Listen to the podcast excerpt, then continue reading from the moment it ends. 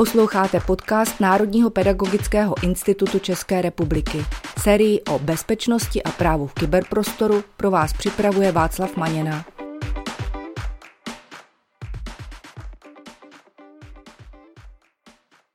Vítám vás u dnešního dílu na téma podvodníci na telefonu a jejich nekalé praktiky, který jsme pro vás připravili s Pavlem Matějíčkem. Pavle, vítej. Zdravím tě Václave a zdravím i vás, naše posluchače. Dobrý den. Dnešním dílem vlastně tak trochu uzavíráme trilogii o technické podpoře, protože v poslední době jsou známé i různé podvodné telefonáty, kdy se někdo vydává za technickou podporu. I tomu se budeme v dnešním dílu věnovat.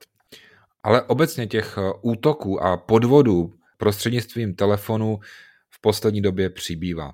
Takže dnešní téma je velice široké a hodí se úplně všem. Podvody po telefonu to ale není žádná novinka. Kdy to vlastně začalo? Začalo to vlastně už v dávných dobách, kdy se začaly šířit eh, technologie eh, telefonování. Dalo by se říct, že to byl vlastně jakoby nějaký začátek 20. století, jo, protože vlastně po tom, co byl telefon vynalezen, tak už se objevili první malí podvodničci.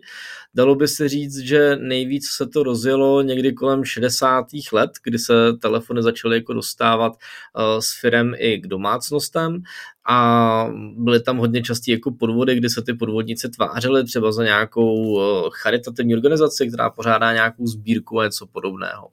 V 70. a 80. letech, když telefony už jako byly opravdu jako značně rozšířené, tak se potom objevili takzvaný freakři, což byly vlastně jako lidé, kteří se pokoušeli pronikat do telefonních systémů, zneužívali chyby v těch telefonech, mohli pak telefonovat zadarmo i třeba mezi státama a tak dál.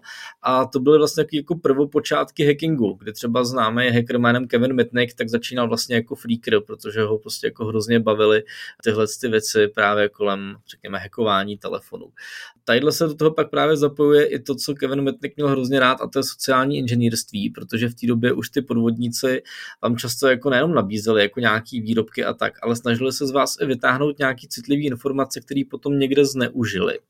Takže už tam do toho přichází takový ten lidský faktor tahání informací z lidí a jejich následný zneužívání.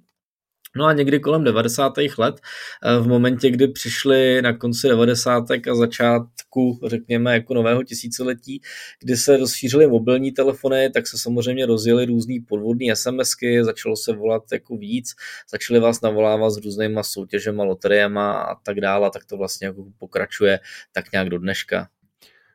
Dovedu si velice dobře představit, jak to měli ti podvodníci snadné v době, kdy telefon neumožňoval vlastně identifikovat toho volajícího. Stačilo jenom působit dostatečně důvěryhodně, možná, že v mnoha případech dokonce ani člověk nemusel třeba měnit hlas.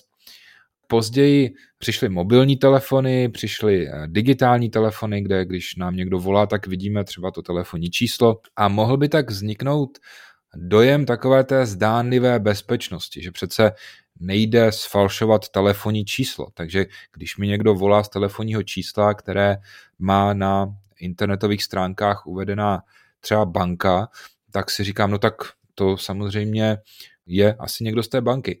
Ale ono to asi není takhle jednoduché.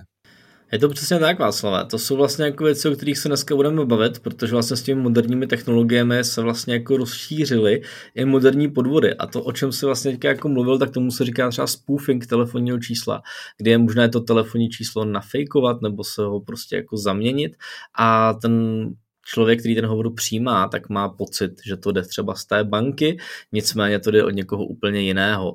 Takže stejně jako je to samé možné udělat v e-mailech, jak jsme se o tom bavili v kapitole o phishingu, tak vlastně to samé se dá dělat i s těmi telefonními čísly a ty útočníci nebo ty podvodníci toho dneska ve velkém využívají.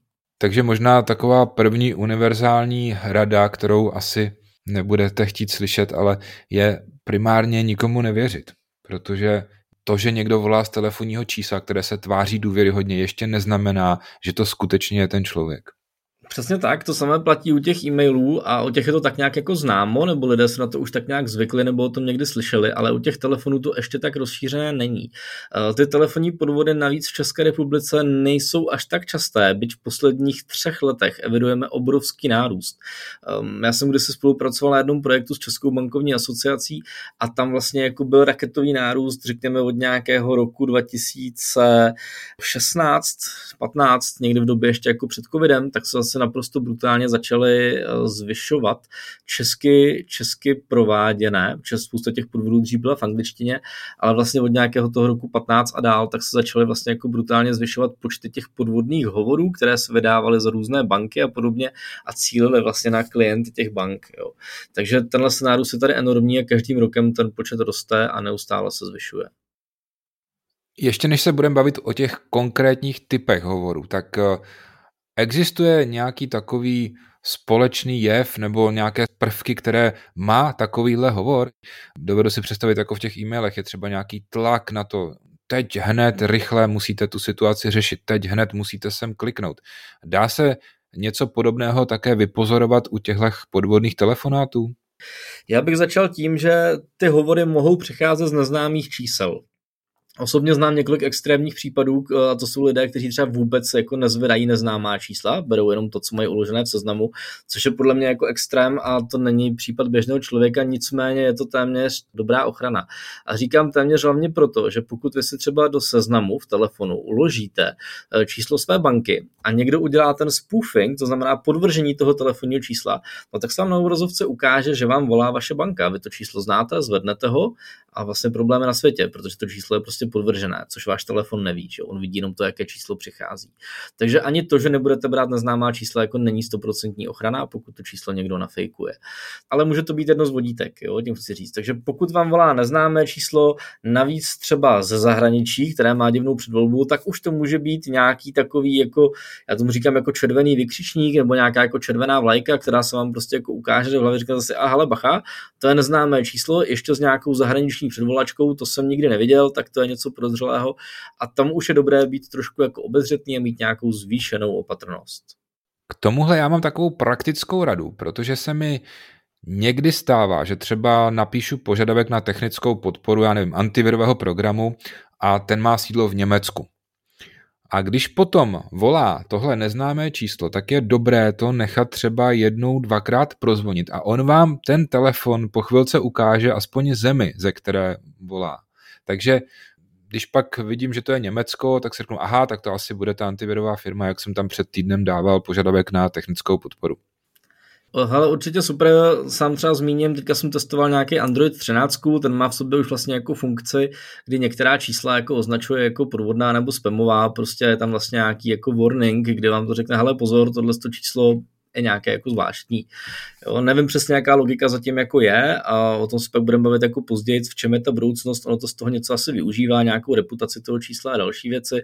V každém případě to může jako pomoci.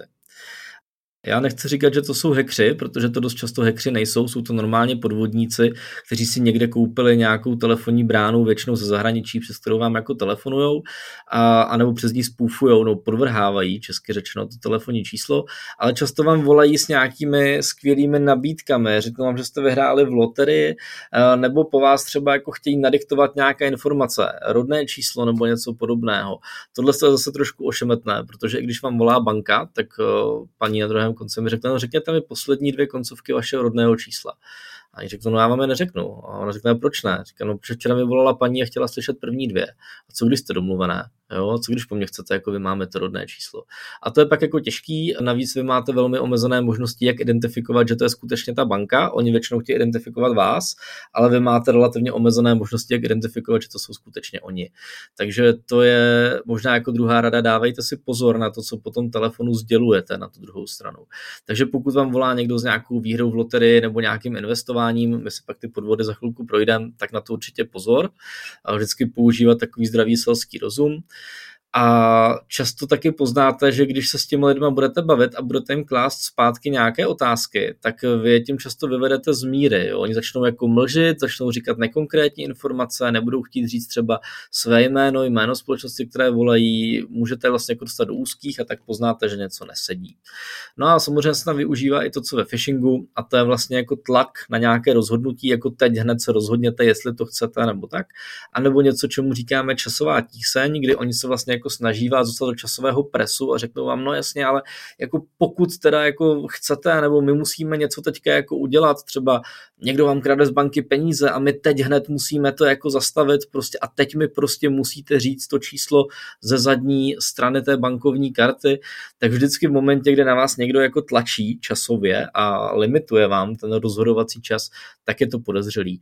Takže dávejte si vždycky pozor na to, jakmile tam slyšíte nějaký nátlak, anebo vám někdo omezuje časově ten prostor, ve kterém se musíte rozhodnout, tak je to vždycky velký vykřičník. Tohle to jako regulární společnosti normálně nedělají, už je to nějaká manipulativní technika a to už je jako velmi, velmi podezřelé. Posloucháte podcast Národního pedagogického institutu. S Pavlem Matějčkem dnes probíráme praktiky podvodníků, kteří číhají na telefonu. Pavle, my jsme si už řekli několik takových obecných typů, jak poznat tenhle telefonát. Ale přeci jenom, jaké jsou nejčastější typy podvodů? Co je teď nejvíc populární? Je toho hodně. Jeden čas byly hodně populární různý právě jako falešní loterie, soutěže, kde vám vlastně jako zavolali, řekli vám, jste něco jako vyhráli, ale je potřeba zaplatit nějaký jako registrační nebo rezervační poplatek, na základě kterého vám pak převedou peníze a tak. To teďka ustoupilo a já bych to teďka možná jako rozdělil na dvě části. Do domácností dneska totiž často volejí takzvaní falešní investoři. Někdo vám nabízí uh, možnost investovat někam nějaké peníze, uložit si úspory. Často je to pak spojeno třeba i s kryptoměnami, kde oni vám řeknou, no vidíte, jaká je inflace, my vám teďka nabízíme, prostě jo, převeďte to do krypta prostě a tak dál. Často ale to krypto jako nefunguje na starší lidi, ty se toho bojí, takže ty, tyhle ty podvodníci s tím kryptem, který bylo zase jeden čas jako hodně trendový, tak jdou třeba na mladší generaci nebo na lidi, kteří jsou, jako řekněme, IT zdatnější, ale na starší spoluobčany, typicky důchodce vlastně přichází s tím, jako převeďte si peníze do jiné banky, vyberte si spoření, převeďte to k nám, my vám dáme lepší úrok. A je to vlastně jako typický podvod. Druhá část těchto z těch jakoby domácích a bankovních operací je taková, že vám vlastně volají a vydávají se za falešného pracovníka banky a řeknou vám, hele, u vás dochází k nějakému problému, někdo vám prostě vykrádá účet, my tady vidíme nějaké platby, třeba z Jihoafrické republiky, to asi neděláte vy, vy řeknete, ne, to fakt nedělám já, oni jsou 4 hodiny ráno, že jo, a on říká, no já jsem se to myslel, a hele, víte co, já vám ty platby můžu teďka pozastavit, ale abych si vás ověřil, protože bezpečnost je důležitá, a u nás na oddělení bezpečnosti v bance si vás ověřovat prostě musíme, tak já potřebuji, abyste vzala do ruky platební kartu a abyste mi z toho přečetla to číslo, řekla mi datum platnosti a to číslo zezadu. A to je to vlastně, jak my si vás jako klienta ověříme, že jste to opravdu vy. No a to samozřejmě ten podvod, že jo, protože v momentě, kdy vy tohle tomu člověku nadiktujete, jak jste tu kartu přišli, on s ní pak může začít platit někde na internetu a máte pak jako spoustu různých shopů, kde funguje ta komunikace napřímo, tudíž vám nechodí žádné potvrzující zprávy a oni vám takhle ten účet můžou vysát. Druhá uh, rovina je vlastně podvod zaměřený na firmu a tam jsou takzvané tech support skemy, neboli podvodná technická podpora. Tyhle ty podvodníci vám volají, vydávají se typicky za Microsoft, Vodafone nebo nějakou jinou velkou firmu a tvrdí vám, že u vás je nějaký problém. Buď, že máte zavedovaný počítač, nebo že u vás ze společnosti odchází teďka obrovské množství dat.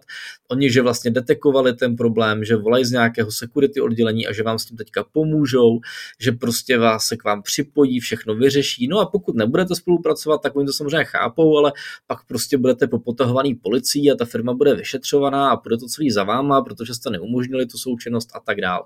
A vlastně vás takhle manipulují do té pozice, kde to rozhodnutí leží na vás prostě. Typicky často je to i míchaný už s nějakým sociálním inženýrstvím, kdy oni si vlastně tu vaší firmu třeba vyhlídli a teďka třeba vidí na Instagramu vašeho ITáka, že on je někde na dovolený a v tu chvíli zavolají někomu, koho se vytipovali jako slabší článek, typicky třeba nějakou paní účetní nebo prostě jako někdo, kdo jako vypadá, že by mohl být jako lehce zmanipulovatelný a na toho tohle to rozjedou. Vy potom postupujete podle toho kroku, co vám ta falešná technická podpora radí. Oni na to mají napsaný takzvaný call script, to je nějaký seznam věcí, který s váma musí projít. A oni říkají, teďka si tady stáhněte program Anydesk, my se k vám připojíme, udělejte tohle a vy to vlastně následujete a tím si vpustíte útočníky do té vaší sítě. Když jsem se s tímhletím typem podvodu setkal před dvěma lety, tak eh, většinou šlo o to, že ta podpora v úvozovkách komunikovala anglicky. Je to dneska stejné, anebo už třeba dokáží mluvit česky? Ono se tomu taky často říkalo Indian scam, protože často volali Indové, kteří mluvili anglicky a vlastně jako bylo to relativně, jak bych to řekl, bylo to relativně legitimní, protože třeba Microsoft opravdu zaměstnává v Indii několik call center, které opravdu volají jako za Microsoft, jo. Takže ty lidi vlastně na to byli zvyklí a řekli si, hele, OK, prostě jasně, tak jako volá Microsoft, jo.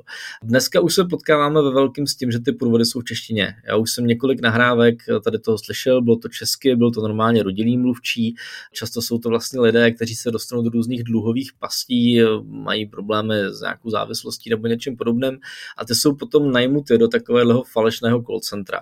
U nás eh, nevím, do jaký míry je to organizováno ve velkém, spíš si myslím, že to budou prostě menší skupinky, nicméně třeba v zahraničí v té Indii je to jako problém, kdy opravdu jsou velká profesionální call centra, která vlastně navolávají takovéhle skemy, to znamená podvody, kde se vlastně někdo snaží připravit o peníze.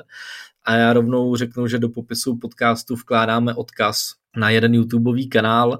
To je vlastně jako můj oblíbený Jim Browning, který se vlastně zaměřuje na odhalování a pak i trolení tady těch eh, call center, kdy on je vlastně jako hackne, teďka udělá fotografie těch manažerů prostě a další věci, předá to pak policii, pak s těmi skamery mluví a tak dále. Takže pokud vás to téma zajímá, chcete vidět, jak to vypadá v praxi profesionálně, tak se na to můžete podívat a možná budete jako překvapeni, jak velké a jak hodně organizované to ve skutečnosti je. A v popisu podcastu najdete i spoustu jiných užitečných materiálů a videí, a včetně ukázek v češtině, takže určitě doporučím to projít. Ty jsi už mluvil o tom, že ten útok je možné zacílit, že jiný telefonát půjde do firmy, jiný soukromé osobě, jiný někomu mladšímu, jiný někomu staršímu. No a mě u toho napadlo, že tohle je vlastně daleko nebezpečnější než ten phishing, protože to zacílení já si představuju tak, že někdo se dostane k databázi třeba nějakého e-shopu, že to někdo hackne a teď tam vidí profil uživatele vidí tam jeho e-mail a vidí tam jeho telefonní číslo. Jenomže zatímco u toho e-mailu my se tomu můžeme bránit, že použijeme třeba nějaký speciální e-mail, který používáme pro potřeby jenom nakupování, tak vlastně telefonní číslo musíme vždycky uvést to skutečné. Takže tady vidím daleko ještě větší nebezpečí, že opravdu, když někdo hackne teda databázi e-shopu, takže s tím zacílením to má daleko snažší. Jo a třeba nemusíme jako chodit úplně daleko, vlastně dva roky zpátky, v roce 2021 byl zveřejněný únik dat z Facebooku, který sice neobsahoval žádná uživatelská hesla, ale obsahoval vaše jméno, bydliště jako lokaci a obsahoval tam vaše telefonní číslo, pokud jste ho na Facebooku měli zadané. A buď jste ho měli ve Facebooku nebo v Messengeru nebo ve Whatsappu, v každém případě se to agregovalo do toho jednoho balíku dat, Facebook ho měl k dispozici a ten ten vlastně jako seznam obrovský telefonních čísel, kde je uvedeno vaše jméno, lokace, odkud jste, to znamená město a třeba i firma, ve které pracujete, tak se na internetu běžně dá jako dohledat. Takže opravdu ty telefonní čísla lidi nemění tak často jako e-maily, nemají jich většinou víc, jako někdo má třeba pět e-mailů, že jo, tak u telefonních čísel to opravdu není jako běžný. Takže tady máš určitě pravdu, tady v tom je to určitě jako nebezpečnější. Existují služby, když si to teda jako nějakou, který tohle dokážou maskovat, ale v České republice to tak časté není. Jsou to takzvaná jako virtuální telefonní čísla, tuším, že něco podobného provozuje třeba i Google v Americe, kdy se za drobný poplatek, plásme něco kolem 2 až 4 dolarů měsíčně můžete zřídit neomezený nebo nějaký asi omezený, ale jako několik virtuálních telefonních čísel, která vlastně jako přesměrovávají tu komunikaci na vaše pravé číslo, vy tak nemusíte své pravé číslo uvádět, což se zrovna hodí na takovéhle různé jednorázové nákupy a registrace, anebo nemusíte ho dávat každému tak, jak potřebujete. V České republice zatím o takových službách moc nevím, Přiznám se, že do toho jako úplně nedělám, takže něco možná jako seženete, nicméně nic jako globálně rozšířeného, co by se takhle jako nabízelo, tak tady u nás zatím nefunguje.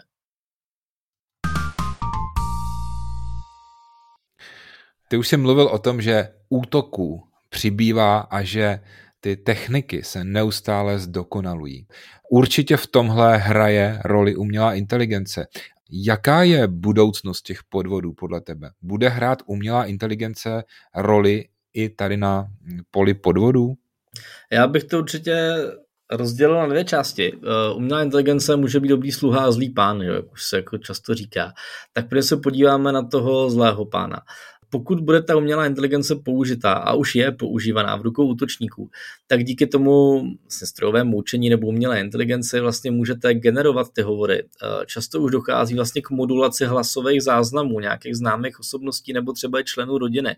My sem dáme teď vlastně odkaz do popisu podcastu na výborné video od T-Mobile, kde je video, které se jmenuje jako zpráva od Eli a je tam vlastně jako ukázka toho, eh, kdy vlastně jako rodiče sdílejí prostě různá videa a, a obrázky své dcery na sociální sítě a vlastně pomocí umělé inteligence je tam vlastně jako vygenerovaná postava té Eli, asi o deset let starší, která zpětně promlouvá ke svým rodičům, co všechno jí tím jako způsobili. Eh, já když teďka o tom mluvím, tak mi běhá mráz po zádech, protože to video je opravdu jako silný, emotivní a opravdu proču, puste si ho a puste ho každému, kdo má malý děti a dává fotky na sociální sítě, protože to je opravdu výborný video, já jsem dlouho nic tak kvalitního jako neviděl a fakt jako doporučuji. A tam je právě ukázka, kdy oni jako z těch dětských hlásků, ty Eli, se stříhají vzkaz, kdy ona pak volá té mamince a říká, mami, oni mě tady drží, pošli peníze, nebo se mi něco stane.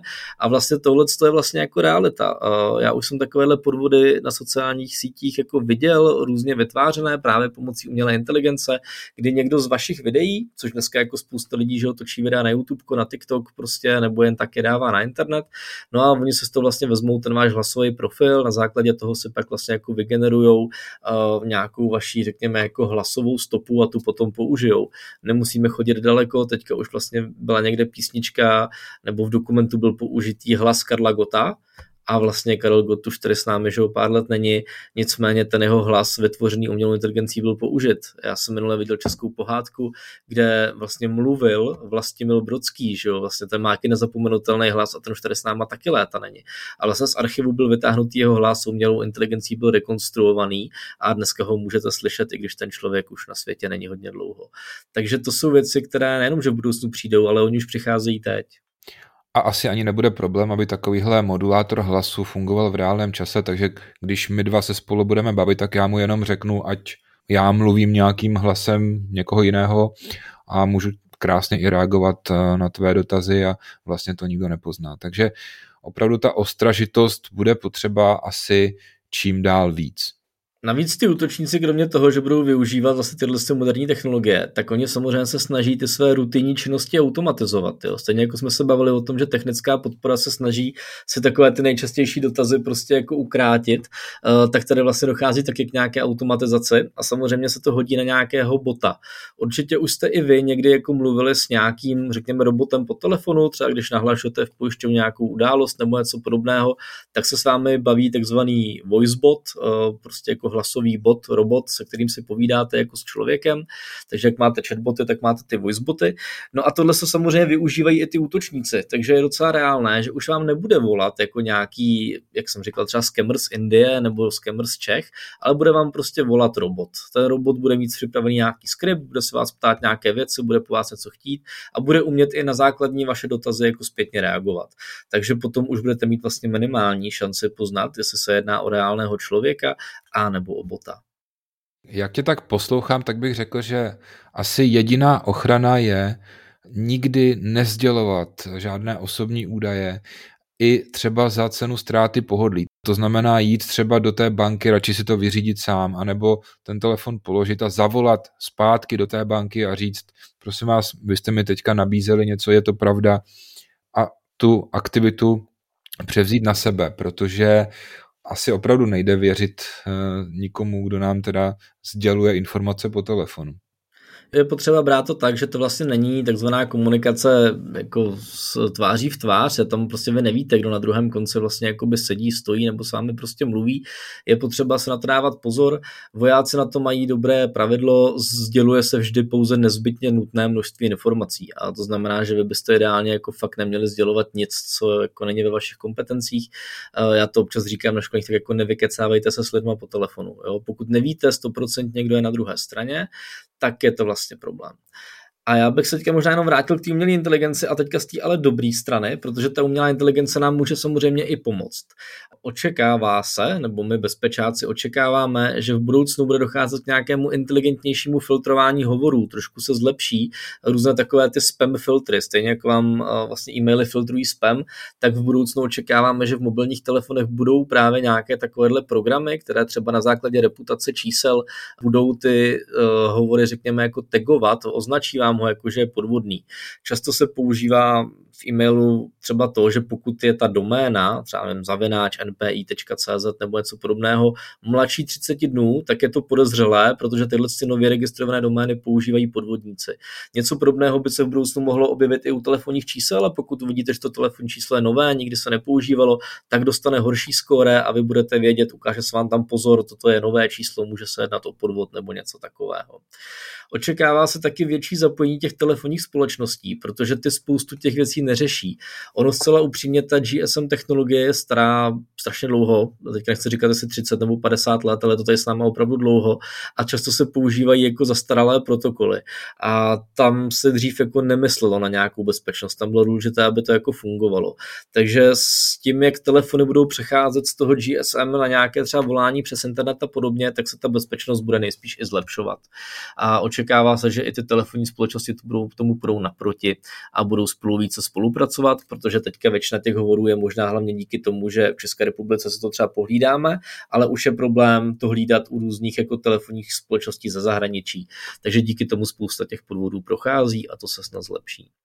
No a poslední věc, kterou bych zmínil, je to, že banky a další instituce pracují na tom, aby si vlastně ten člověk tu banku mohl ověřit. Jak jsem říkal, že banka si ověřuje vás, ale vy nemáte moc možností, jak si ověřit jí, tak eh, plánuje se třeba to, že vám banka nebude volat z telefonního čísla, ale bude vám volat do jejich bankovní aplikace, kterou máte v chytrém telefonu.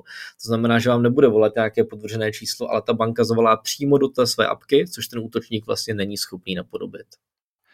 Věřím, že když budeme všichni postupovat podle tvých rad, tak eh, že se to riziko hodně zmenší. Ale co dělat v případě, že to zkrátka nevíde, že nějakému takovému útoku podlehneme? Jaké jsou kroky, co bych měl udělat jako první? Ale jasně, stát se může. Jo. V první chvíli určitě přihlásit se do toho účtu, o kterém mám pocit, že by mohl být kompromitován, změnit hesla, eh, případně pokud nemám nastavit dvoufázové ověřování. Určitě kontaktovat tu společnost, za kterou se někdo vydával a říct si, hele, já jsem se stal právě asi teda jako jo, obětí nějakého podvodu. Zkuste mi za prvý nějak pomoct, za druhý zkuste jako varovat ostatní klienty, aby se jim to nestalo. Za třetí můžete vždycky kontaktovat policii, která vám třeba může taky nějak pomoct, nebo aspoň může zahájit nějaký úkony v trestním řízení, aby se ten útočník pak jako byl vytrasován a ideálně je odsouzen. A hlavně je pak dobrý o tomhle tom jako se nějak šířit dál a vlastně varovat svý blízký a nebo další lidi, u kterých víte, že by podobný typ podvodu mohl být použit taky. Jo, takže nestydět se za to třeba, protože stát se to může, každý může naletít těm podvodníkům, oni jsou opravdu sofistikovaní a mají to zmáklý, takže neříkat si, hele, já jsem blbej, to já nikde nebudu říkat, že jsem na to naletěl, co si o ně budou lidi myslet. Ne, je potřeba říct, hele, mě zavolali, ten podvod byl profesionální, já jsem na to naletěl, nebo třeba téměř naletěl prostě a ty lidi varovat a mluvit o tom a šířit to povědomí dál, protože vlastně ty útočníci využívají toho, že tahle technika u nás zatím není tak známá, ty podvody jsou s náma relativně krátkou dobu, byť je to třeba nějakých, já nevím, 5-7 let v té češtině, tak to je furt z hlediska jako toho povědomí jako relativně krátká doba, takže potřeba, aby se o tom ostatní lidi dozvěděli. A určitě i pomůže, když jim řeknete, ať si poslechnou náš podcast. Pavle, já ti děkuji za dnešní praktické rady a opět mám výzvu k našim posluchačům. Pokud eh, jste třeba se stali nějakou obětí takovéhohle podvodu, dejte nám o tom vědět. Pokud eh, máte pocit, eh, že bychom se tomu tématu měli věnovat trošku víc, tak budeme také moc rádi za vaše podněty. Přejeme vám, ať se vám podvody vyhýbají. Také děkuji Václave za krásný závěr, abych jenom v rychlosti dodal, že vlastně různé ukázky vishingu, různých podvodů, falešných investic a tak dále vkládáme do popisu našeho podcastu, takže najdete tam zdroje z Komerční banky, České spořitelny, seznam zpráv a skvělého kanálu Jirka vysvětluje věci, kde je krásné video, které tyhle ty podvody popisuje. Takže pokud vás to zajímá, určitě se na náš popis podívejte a mrkněte i na jednotlivá videa. Já vám děkuji za pozornost a přeji vám hezký den a naslyšenou. Naslyšenou.